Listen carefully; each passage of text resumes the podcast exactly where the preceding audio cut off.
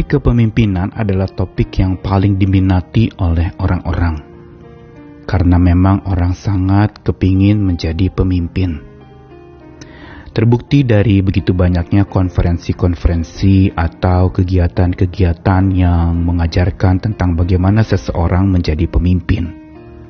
Menjadi seorang yang menempati urutan yang utama meraih posisi yang tertinggi dan terbaik dengan pencapaian-pencapaian yang gemilang dan cemerlang luar biasa. Namun sedikit sekali, bahkan hampir tidak ada kita pernah dengar tentang konferensi kehambaan. Kepemimpinan banyak, tapi kehambaan tidak. Servanthood Conference saya belum pernah mendengarnya. Tetapi ini sesungguhnya menjadi satu tanda pincangnya pemahaman kita tentang sebuah kehidupan memimpin dan dipimpin. Karena makin orang ingin menjadi pemimpin dan tidak mau dipimpin sesungguhnya adalah tanda kemunduran. Orang lebih suka mengatur daripada diatur. Orang lebih suka untuk menjadi atasan daripada bersedia jadi bawahan yang patuh dan taat kepada atasan. Dan karena itu proses belajar menerima kita hari ini adalah sebuah proses untuk bagaimana kita bisa menerima diri untuk dipimpin, bukan menolak untuk dipimpin. Memang tidak mudah untuk menerima diri dipimpin, sering kali justru dibumbui dengan berbagai macam sungut-sungut dan amarah, karena orang lebih suka untuk memberi pimpinan daripada menerima diri dipimpin. Karenanya kita tetap harus terus belajar tentang apa yang perlu kita miliki agar kita bisa menerima diri dipimpin. Saya Nikolas Kurniawan menemani lagi di dalam Sabda Tuhan hari ini dari Roma 8 ayat 14. Semua orang yang dipimpin roh Allah adalah anak Allah.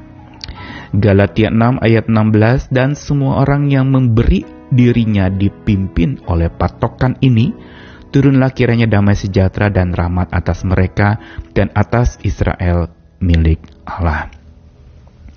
The good leader is the good follower. Seorang pemimpin yang baik adalah seorang pengikut yang baik. Dalam arti untuk seorang menjadi pemimpin yang baik, dia perlu belajar menjadi pengikut yang baik dulu. Dan pengikut yang baik itu berarti dia harus memberi diri dipimpin dan belajar bagaimana dia dipimpin, bukan memimpin. Menerima diri dipimpin adalah sebuah proses perendahan hati yang penting untuk kita bangun di dalam iman percaya kita. Karena dalam hubungan kita dengan Tuhan, tentu saja kita harus paham betul bahwa Tuhanlah Sang Maha Pemimpin di dalam hidup kita dan bukan kita. Kita tidak dapat mengatur hidup kita sendiri sesungguhnya, tetapi Tuhanlah yang Maha Pengatur. Kita juga tidak dapat menata bahkan menentukan jalan hidup kita sendiri tentunya, tetapi Tuhanlah yang menentukan bahkan memimpin kita untuk menjalani jalan hidup yang dia percayakan kepada kita. Karenanya dua ayat tadi di Roma 8, Paulus menuliskan tentang satu statement yang sederhana tetapi dalam yaitu semua orang yang dipimpin roh Allah adalah anak Allah. Dengan tegas dikatakan satu karakteristik dari anak-anak Tuhan adalah bersedia dirinya dipimpin oleh Tuhan sendiri. Dipimpin oleh roh Allah bukan dipimpin oleh kemauan, keinginan dirinya sendiri, tapi dipimpin oleh Tuhan. Dan ini effort yang perlu diambil dalam diri setiap orang, supaya dia belajar menerima dipimpin oleh roh Tuhan, yang berarti tidak mengikuti keinginan daging, tapi dipimpin oleh keinginan roh Tuhan itu yang ujungnya dalam Galatia 6 ayat 16 Paulus menuliskan walaupun dalam konteks berbeda tapi dia menegaskan bahwa orang yang memberi diri dipimpin oleh Tuhan oleh patokan kebenaran yang Tuhan tentukan maka akan turun damai sejahtera dan rahmat atas mereka Berarti jelas sekali bahwa kitab suci memberitahukan bahwa untuk supaya kita bisa memperoleh damai dan rahmat Tuhan itu, kita tentu saja butuh yang pasti Sang Maha Damai dan sumber rahmat itu. Tuhan hadir dalam hidup kita dan bukan semata hadir tetapi kita mau dipimpinnya. Mau diaturnya, mau ditentukannya, bahkan ditemaninya. Dan inilah sebuah pembelajaran yang perlu kita bangun di dalam iman kita. Praktek yang benar dari iman percaya kita adalah bukan sekedar bicara memberi diri jadi pimpinan atau menjadi pemimpin, tapi menerima diri untuk dipimpin oleh Tuhan.